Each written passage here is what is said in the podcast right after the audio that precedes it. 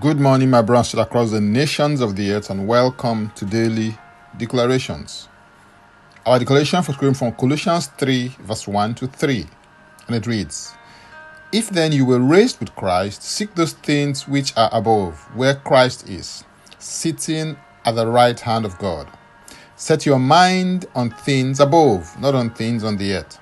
For you died, and your life is hidden with Christ in God. This text of scripture was the instruction given by Paul the Apostle to the Christians in Colossae. I believe that this instruction is also relevant and applicable to you today. He instructed them to focus their hearts and minds on their current reality in Christ.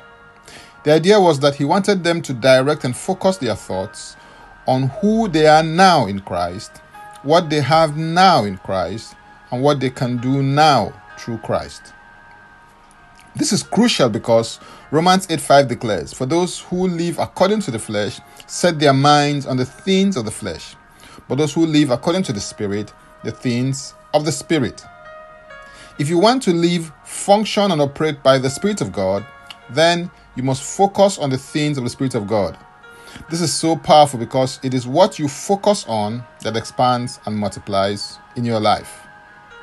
A whole generation of children of Israel perished in, in the wilderness, apart from Joshua and Caleb, because their hearts were set on evil things. Whatever it is that you do, ensure that you do not set your heart on evil things. Set your heart and affection rather on the Lord and on the things above. It is the direction that you set your mind that your life will go because your life always heads in the direction of your most dominant and predominant thoughts. If you set your mind on carnal things, your life will be carnal. But if you set your mind on spiritual things, your life will be spiritual. Your union with Christ is a reality that you have to allow to permeate your heart every day.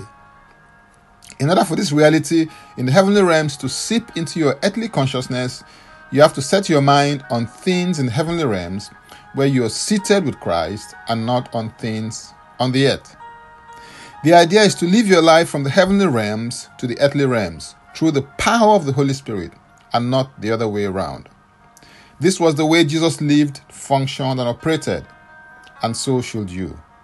In John 5:19, Jesus said, "Most assuredly I say to you, the Son can do nothing of himself but what he sees the Father do, for whatever he does, the Son also does in like manner. Yield your heart to the influence, direction, leadership, guidance, and authority of the Holy Spirit. Let this mentality become the overriding factor and influence in your life. The drive and motivation for living, functioning, and operating from above is because that is now your true abode. Because you died in Christ and with Christ. Your life is now hidden with Christ in God. This is now your reality and the key to living the spirit empowered life.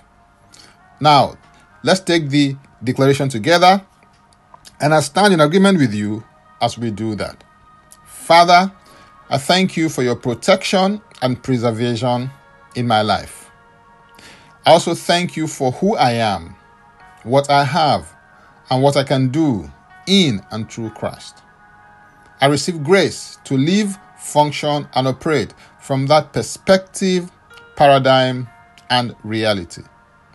The name of the Lord is my strong tower. I am safe, secure, and stabilized in Him.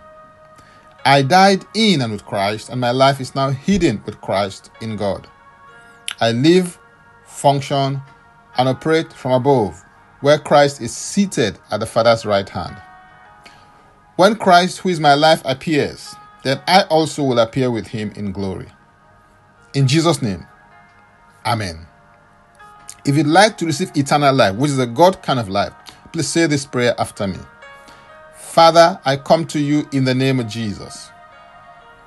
I believe in my heart that Jesus died for my sins according to the scriptures he was raised from the dead for my justification. I declare that Jesus Christ is my Savior and Lord. I am a child of God. Thank you, Father. In Jesus' name, Amen. If you've just prayed this prayer, please send an email to info at ignitedailyinspirations.com. That is info at ignitedailyinspirations.com using next steps so that I can help you grow into maturity in Christ.